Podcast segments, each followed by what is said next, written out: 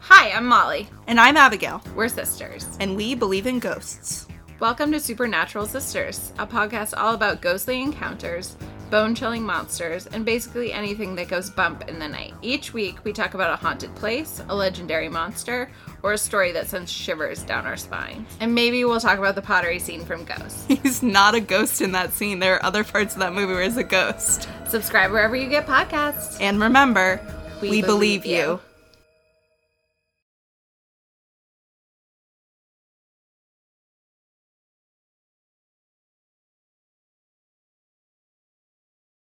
Greetings, dear listeners. This is Tilsen Mulalley, creator of the Lost Signal podcast. As of today, the Lost Signal podcast is now on Patreon. If you are able, we would love for you to support us for as little as one cup of coffee a month. Thank you. Now, enjoy tonight's episode of The Lost Signal. Find other great podcasts like this one at podmoth.network.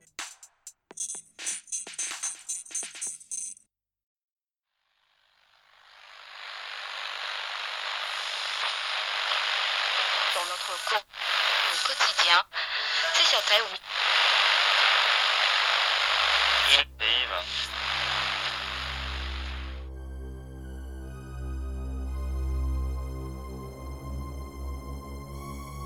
Turn your dial to the edge of the radio static. There, you shall find the lost signal. Tonight's episode, entitled The Good Doctor, stars Timothy Malm, Emily Howell, and Tayler Ekness.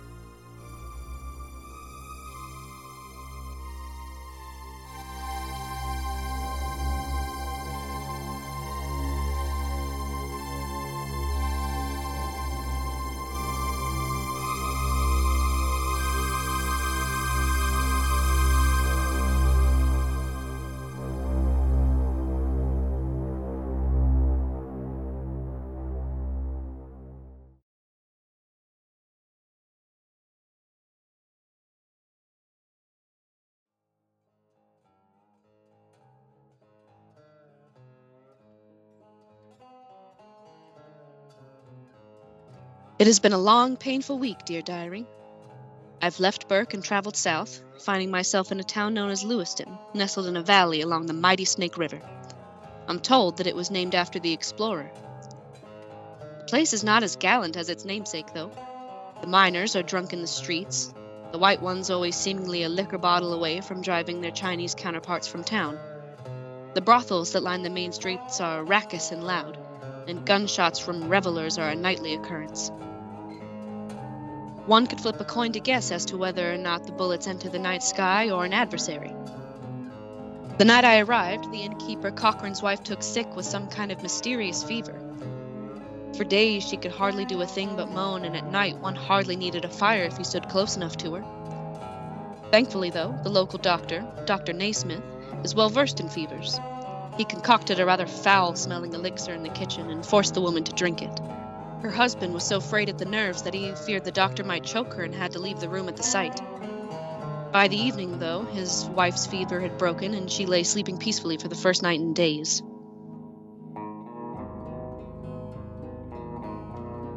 Dr. Naismith is an old, round, fat man with an educated tone to his voice. He was quiet and patient, steady throughout his treatment of the woman, despite her husband's initial protests. The innkeeper, for his part, was eternally grateful by the end, so much so that he offered the good doctor lodging for the night, as the moonlit air was plainly sparkling with frost, and Dr. Naismith had a good eight mile ride back home. The old man, in his quiet way, accepted the offer enthusiastically. That is, with a small smile and a handshake of gratitude.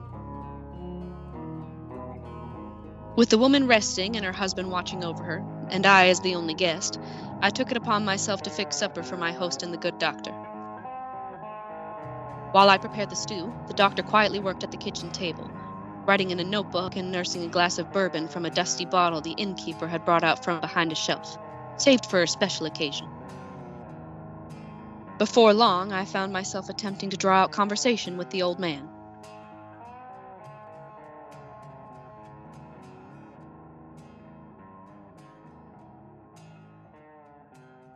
Pardon me, Dr. Naismith. Is it all right if I set your place? Oh, oh, my. Yes, Miss Semple, forgive me. I was rather absorbed in my case file of Mrs. Cochran here. Your what? Case file. Every every patient I treat, I, I write down the details in this book here. That that way I have a reference to each disease I come across and a, a, a bit of a head start, if you will, on the treatment should I come across it again, you see? I've got, I've got dozens upon dozens written here, and this is only one notebook. I've several more at home. Thanks to this, I knew right away what to give Mrs. Cochran in order to save her life. But haven't other doctors already written reference guides to the human body? of course they have, my dear, but but very few of those doctors have been to the West, and fewer still have ever so much as heard of the diseases and infections that plague our fellow countrymen here. Surely you must realize by now that the territories are an entirely different world, one in which civilization has nothing more than the slimmest of footholds. We must act accordingly and learn the rules of our new world. Have the rules of this new world ever beaten you, Doctor? Yes, emphatically so. I've seen things happen to men that should only exist in the depths of a nightmare. Like what? you you really are a reporter. How long until supper? About half an hour? All right. Come and sit with me while the stew simmers then. I remember one case that might interest you. However, whether or not you believe it is up to you. Try me. Very well. It was many years ago, just after the Dixie traders were put back into their place.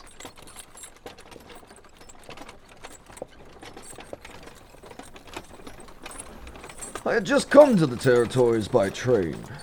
I was young, determined, and ready to make my mark as a doctor in this unforgiving land. We were few and far between back then, even more spread out than we are now. I was quickly apprenticed in Franklin to an old sod of a man named Michaels. He was at the tail end of his career, eager to have someone take over the majority of his practice for him. As such, my early years were formed by the hands on approach, while he directed.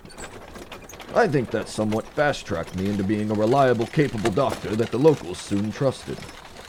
So, when a message arrived late one December evening from the Feldman homestead, a good long way from town, urgently requesting a doctor, Michaels did not take much persuading to let me ride out myself and take care of it.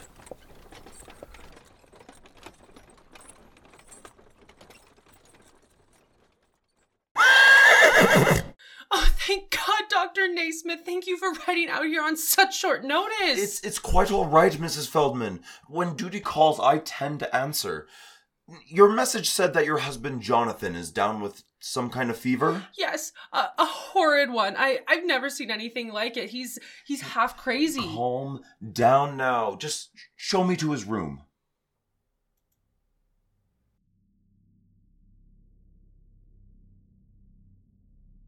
Mrs. Feldman wasn't lying about her husband's condition. He seemed almost a skeleton, his eyes sunken deep into his skull and ringed by bags that looked more like bruises. His yellowed skin was slick with sweat, soaking the sheets, and the straw pillow his head rested on was coated with hair that had fallen from his scalp. He writhed weakly, his eyes rolled back into his head. Every ragged breath the young man took sounded as though it might be his last. I found this all the more disturbing, as it was my recollection that Jonathan Feldman was a mountain of a man.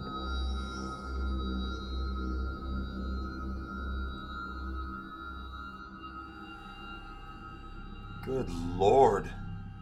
Why wasn't I called sooner? This began only this morning, Doctor. Th- this morning? That's impossible. Nothing sets in that quickly. I swear to you, that's the truth.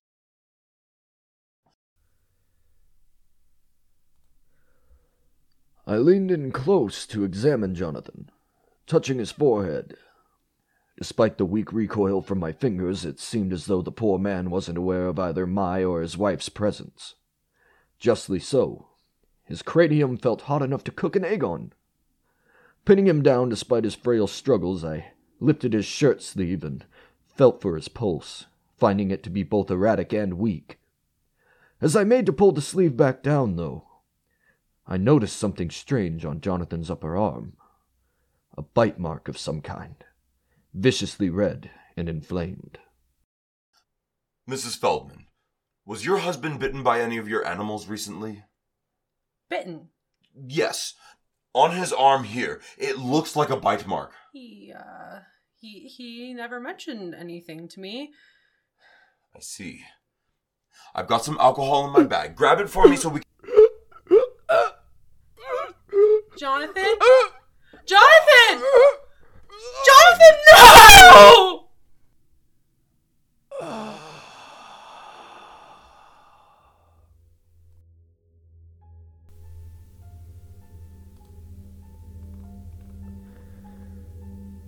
It took almost two hours to calm Mrs. Feldman. Even after a course of sedatives, when she did finally drift off, I found it to be remarkably late in the evening, past two in the morning. I decided that I would stay at the homestead to keep an eye on Mrs. Feldman. In the morning, I would head into town for the undertaker for Jonathan Feldman's corpse, which I had taken the liberty of wrapping in a sheet. As I lay next to the fire on a cot, though, I found that sleep evaded me, despite the fact that I desperately sought it. The case was perplexing, particularly the bite mark on Jonathan's forearm. I had treated many an animal attack in my day, and I knew the imprints of the local fauna's fangs like the back of my hand. Jonathan's bite did not fit the bill of any pig or horse or wolf or bear I'd ever seen. It was small, distinct, and flat toothed. Plainly speaking, I was near certain that Jonathan Feldman had been bitten by a human being. The revelation begged the question, of course. Was there a madman with some kind of virus attacking farmers and homesteaders? It seemed far fetched, but I found myself hard pressed for another answer. The question danced around my head, refusing to let me sleep. Eventually, though, the sheer exhaustion won out and my consciousness collapsed. Until a few hours later, when I was awoken suddenly.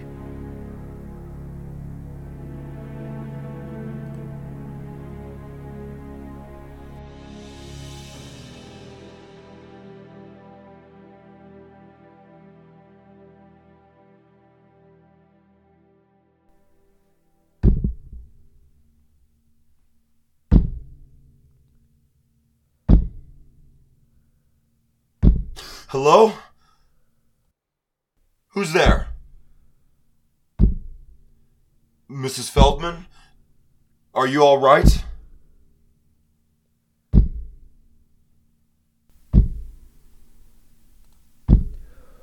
I crept down the hall, following the noise. I reached the room that I had put Mrs. Feldman to bed in and pressed my ear up to it, straining to hear anything that might come from inside. There was nothing, and I realized that the thumping was coming from further down, from Jonathan's room. As I drew closer, the thumping became louder and louder.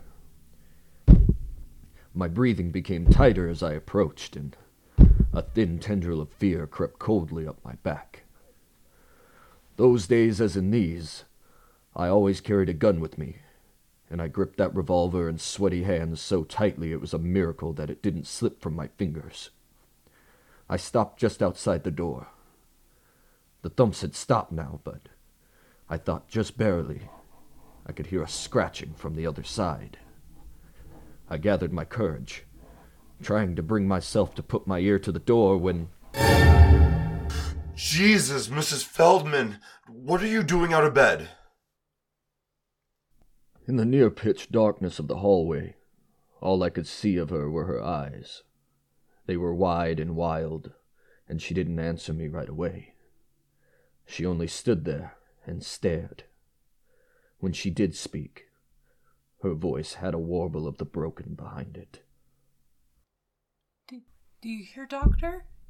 Can't you hear him? He He's come back to me. Miss Mrs. Feldman. You you were wrong. He's fine. You you can't you hear him in there? He wants out. Hold on. Hold on. Get off of me, Jonathan. Jonathan, I'm here. Mrs. Feldman. Grief had given the frail little woman strength beyond mine, and she managed to shrug me off into the wall. Her fingers scrabbled over the doorknob as she ripped it open and ran inside the room. I quickly followed.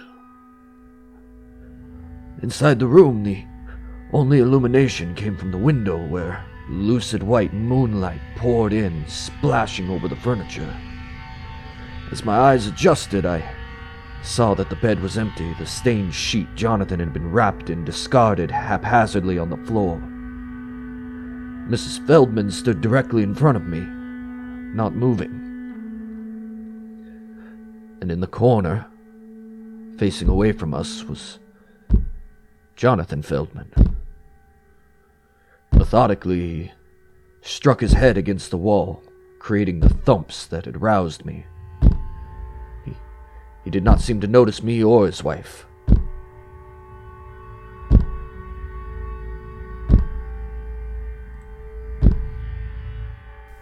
I watched in horror as Mrs. Feldman reached out to touch Jonathan's shoulder. Jo- Jonathan. Jonathan, it's me, Sarah, darling. Mrs. Feldman, don't!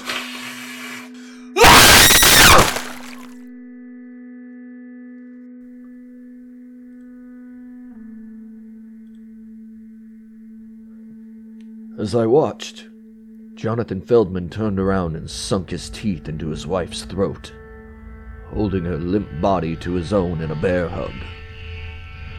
Without thinking, I, I raised my pistol and I fired. The, the bullet entered Mrs. Feldman's back and proceeded through her into her husband. Instead of falling, though, Jonathan unlatched from his wife, letting her fall to the floor in a crumpled heap, blood pooling around her head from the bite in her throat. His bagged eyes settled on me.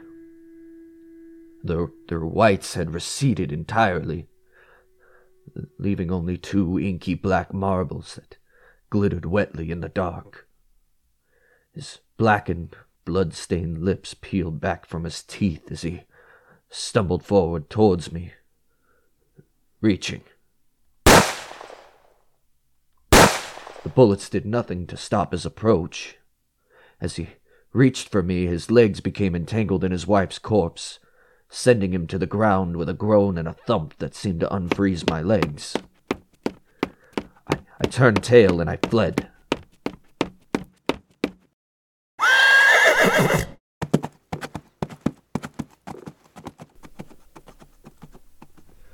I didn't even bother to rehitch the wagon. I hopped on the back of my horse without a saddle and nearly worked that poor filly to death heading back to town.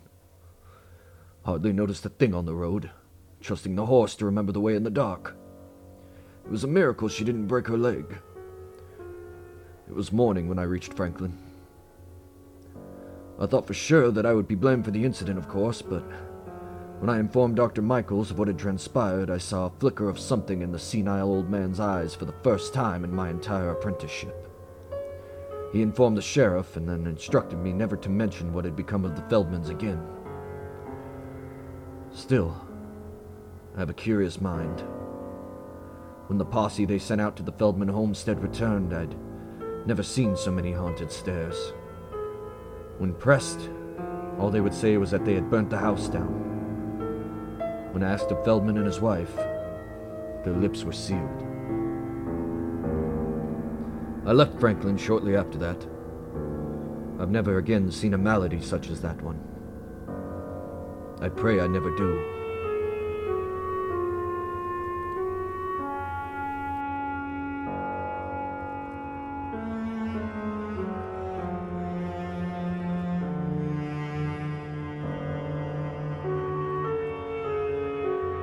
The doctor was quiet after that. I served the stew, a rousing success in my book, and we moved on to lighter topics. Of course, he gave me permission to publish his anecdote, provided I change his name and that of the family. To protect the innocents, he said. I suppose I shall keep that promise. I simply shan't mention the changes to the editor. I'm sending this on the wire tomorrow morning, so I had better get some sleep. Until next time, dear diary. Emily Elaine Semple, 1882.